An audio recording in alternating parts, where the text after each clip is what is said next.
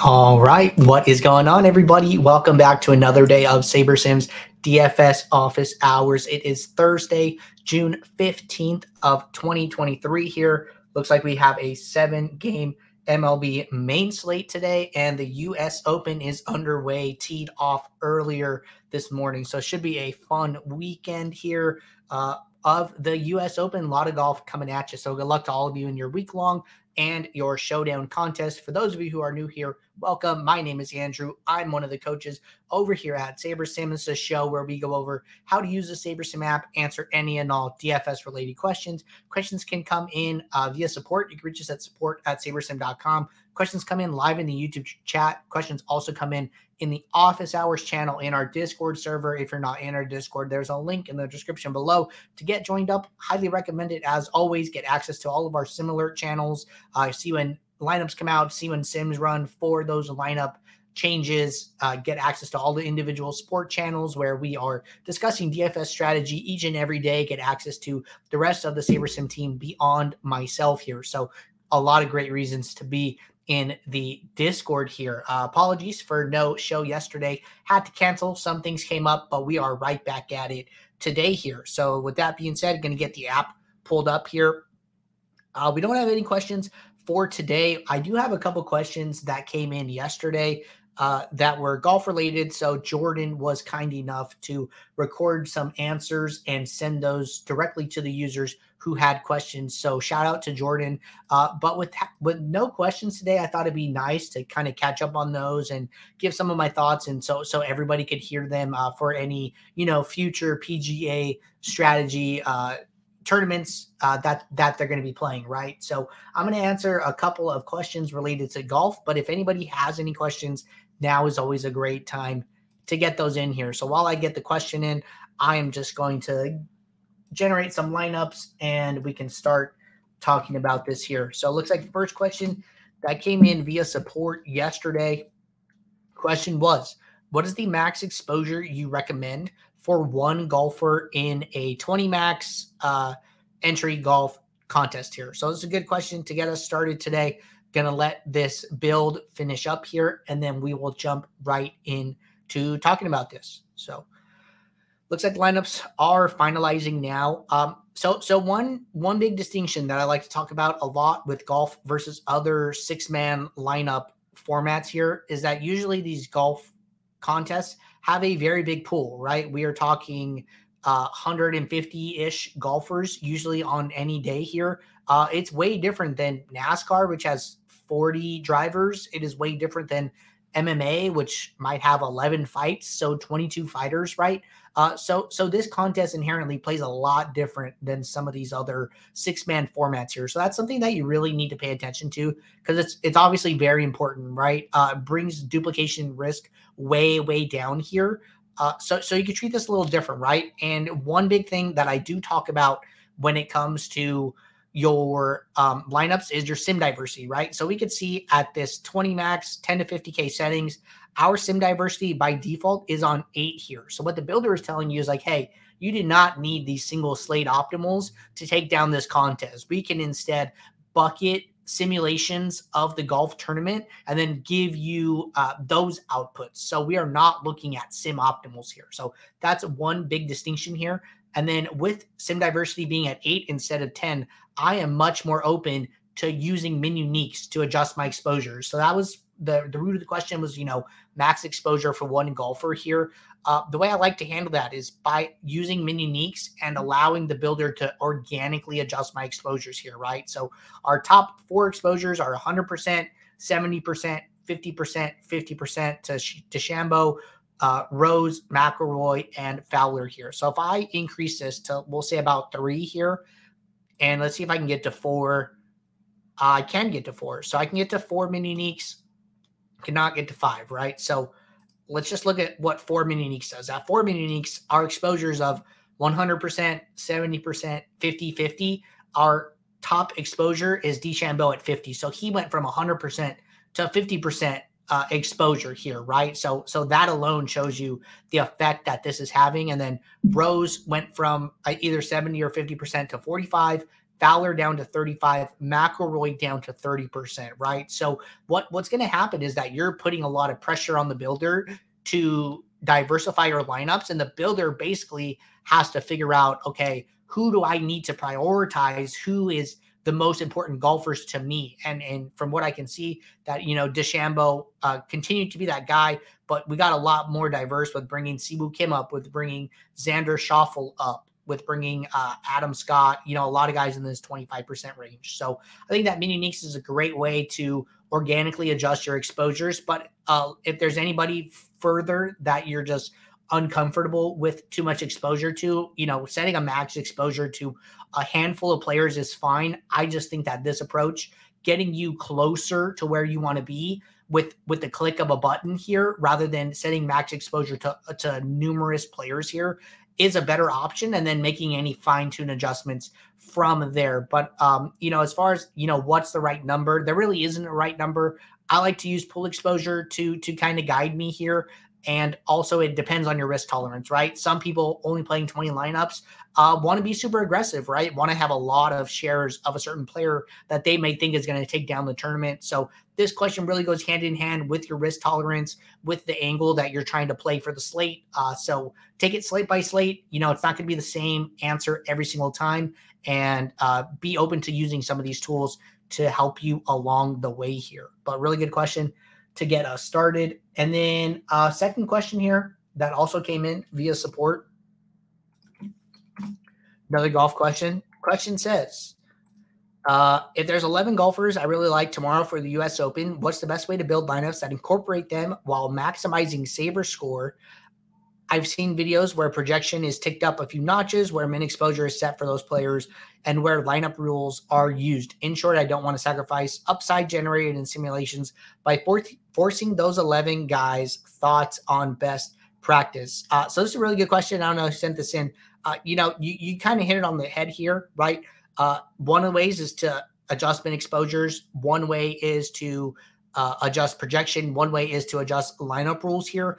I'm going to kind of talk about all of these options here and tell you, you know, what I think of each of them and how aggressive they are and uh, things that you need to be cautious about or things you need to think about as you do these things here, right? So, in, in my opinion, probably the most aggressive thing would be to just set min exposures in the home screen. It's like, hey, no matter what, I want a certain amount of exposure to all of these players here. And the reason that I think min exposures is one of the most aggressive uh, versions of this here is because you are basically telling the builder, like, hey, I don't really care what happens in the simulations uh, just make sure I get these players in my lineups, right? So what can happen is that you know we simulate the golf tournament, we build your lineup based on how the golfers performed in in that sim of the tournament, or if it's a, a lower sim diversity in a number of tournaments that we simulate here, right? And then let's say that you know we are building your lineups, uh, we are you know halfway through the pool and we are not getting that much exposure to some of the guys that you listed, the builder is going to start forcing those guys into your lineup, even if they are not part of the best construction that could have been built because you've set that min exposure, right? So you're kind of, uh, you're kind of, uh, I don't want to say tampering, but but you are, you know, affecting the outputs that the sim that the SaberSim simulator wanted to give you, right? So I think that way is very aggressive here.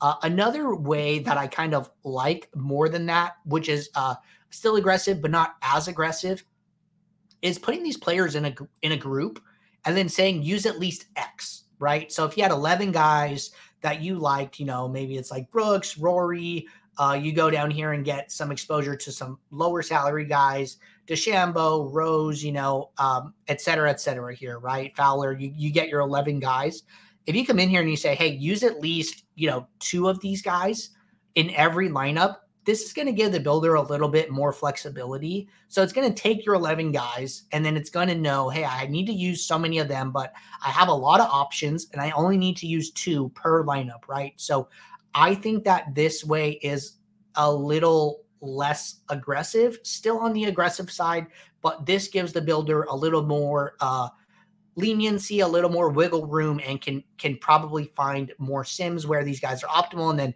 put them in those lineups based on that, right? So I think that this is another option for you here. Uh, so that's two options.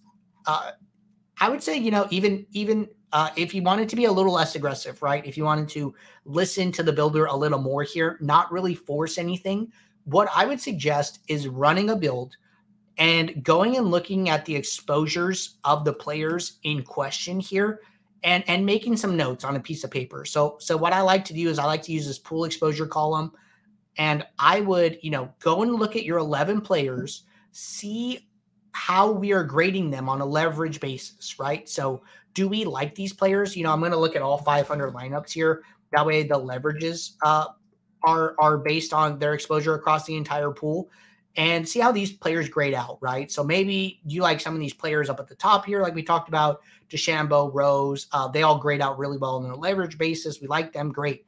But if we inversely sort, maybe you like somebody like Jon Rahm, right? But we have negative leverage on him in our pool of 500 lineups here.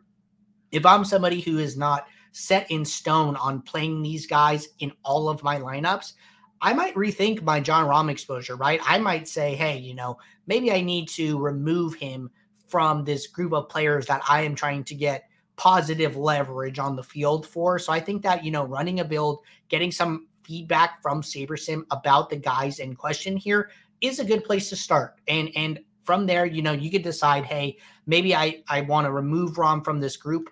Maybe you're set on Rahm and you know you want some shares of him but this negative leverage leads you to say, okay, maybe I don't need positive leverage on him, but at the end of the day, I don't want Rahm to beat me. So maybe I'm just going to match uh, match exposure on him, right? So he's about 13, 12, 13% owned here. That's his uh our ownership projection for him. So maybe you say, hey, I want something very close to this. So if you're playing 20 lineups, maybe you get 15% exposure here and uh, you have like a very small positive leverage on him, but you're not playing too many shares of him, right? So you let SaberSim tell you, hey, maybe I need to be be a little lenient with him here, right? Or so so that's one way. Get some feedback from SaberSim, reevaluate these decisions, uh, maybe match exposure on guys that SaberSim does not like as much, but maybe that you still want to play, right? So I think that's a little less aggressive there. And then uh, I would say next option here, which you kind of hit on, is adjust exposure. So maybe you're saying, hey, you know, I'm not getting to as much Rahm as I want here naturally. I know that I like him. So I'm going to come in here and I'm going to make an exposure adjustment to him, right? Uh, only a couple points here. I know in the past we've talked about, you know, 10% adjustments here. Uh, I think that's way too high for golf specifically here. You know, 10% of 75 is 7.5 here. So to take Rahm and boost him from 75 points to 82.5. One makes him the highest projected golfer in your pool here. And it'll just probably shoot him up. You'll end up with so many shares of Jon Rahm here. So, so I like, you know, just a couple point adjustment here. Uh, in a video, it, it was it was a pro video where uh, Jordan was interviewing Eric. Eric is, you know, on our models team. He has a direct hand in a lot of what you see uh, in the models here. And for Showdown, he, he he plays a ton of golf Showdown here. He was talking about you know 0.5 to one point adjustments in his Showdown contest for golfers, right? So that kind of uh, made me rethink, you know, how much should I be adjusting these projections for these golfers, right? So I think anything more than like two to three point projection is is probably too much here. So I would stay anywhere from 0.5 to three points here. Uh, probably not never going more than that here, right? But but for for this, I'm gonna go like you know 1.5, two point adjustment here and I would do that for every golfer that we're getting negative leverage on to help the builder give you more shares of those golfers that you know you want to play here, right? So I think some small projection adjustments can can be good. Uh, rerun the build and then see how many shares of these players you are getting in your pool is is another great way to do that here, right? So we've talked about min exposures, we talked about group rules, we've talked about getting feedback from SaberSim, and uh, readjusting your thought processes. We've talked about adjusting projection here for the players that you're not getting that much of here. So th- there's there's no wrong or right answer. Depends how aggressive you want to be. Just understand that some versions of this have more of an effect on the builder than other versions of it here. And lastly, I did not talk about the adjust the uh, projection adjustment, what effect that has on the builder. So if we pull up Jon Rahm's range of outcomes, right? Uh, th- this is how he does across our sims. You're going to see, you know, very low scores where he probably misses the cut, and we're saying he misses the cut about 10% of the time here. And then uh, you're going to see all these events where he probably makes the cut and then goes on to to win the tournament as this distribution uh, continues over to the right here as for for higher fantasy points.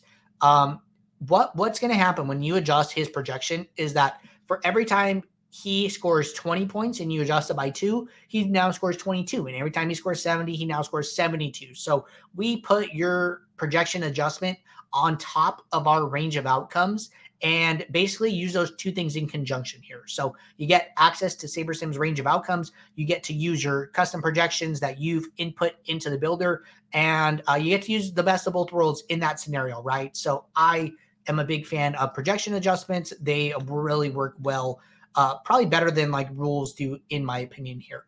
But those are two really good questions about golf. I really hope that helps people with their golf strategy going forward here. And with that being said, we're going to jump over to the YouTube chat. We have a question here from FV, but this is our last question at the moment. If anybody has any more questions, now is a great time to get them in. I, I, you know, it's it's that time of year where there's basically only MLB uh, daily here, right? We get golf every one uh, once a week here. So if, if questions slow down, that is okay. But we will stay here as long as questions continue to roll in. So, a question from FV in a 20 max entry contest in MLB, do you think it is best to focus on a few core players to build around pitchers or teams, or try to get a more diverse build with a bunch of different teams here? Okay, really good question. And I would say that, you know, this really depends on the type of player you are, right? The way that I can answer this question for you that you might feel comfortable with. Uh, another user could hear that and be like, you know what? No, like that strategy is not for me, right? So you have to understand, you know, what are your goals? How are you trying to approach uh, this sport, this slate, right? And and kind of go from there.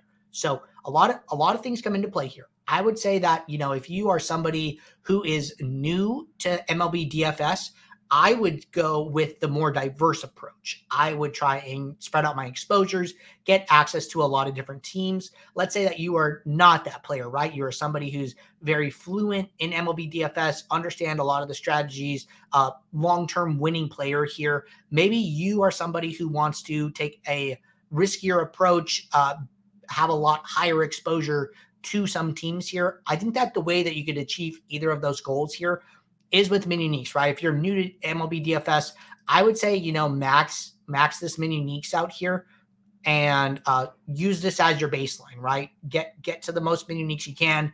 Make any further adjustments. If you run into issues with uh, not having enough available lineups, drop this mini uniques as you continue to make those changes to uh, allow those things to work, right? If you're somebody who you know has has a winning process has been a winning player maybe you set this mini uniques at default to something lower where you're not going so far down in your pool and then make those fine tune adjustments from there uh, trying to you know play some of the best plays here up at the top. But you know your your exposures are going to be a little more concentrated. So you are you know willingly taking on some more concentrated exposure here right uh, both both methods have their pros and cons. So there's there's not a wrong or right way to play. It really just depends on your risk tolerance here. One thing that I've told users in the past is that if you get to the end of your MLB DFS process here, where you are ready to submit these entries into your contest, and you feel uneasy, you uh, have like a little pit in your stomach about you know maybe I just have way too many shares of Ohtani. I think the worst thing that you can do is submit a set of entries that you do not feel good about, right? I think that, you know, we talk about process over results here. Um, if if you go into a slate and it doesn't go your way and you're you're really upset, right? A uh, couple things. One, maybe you have you were too uh, risky in your approach. Maybe you played too much bankroll right. These are some things that you should consider uh, why why you're having this, you know, adverse reaction to the slate. I think that, you know, a lot of times maybe a guy gets hurt and you're like, you know what, it's okay, on to the next slate.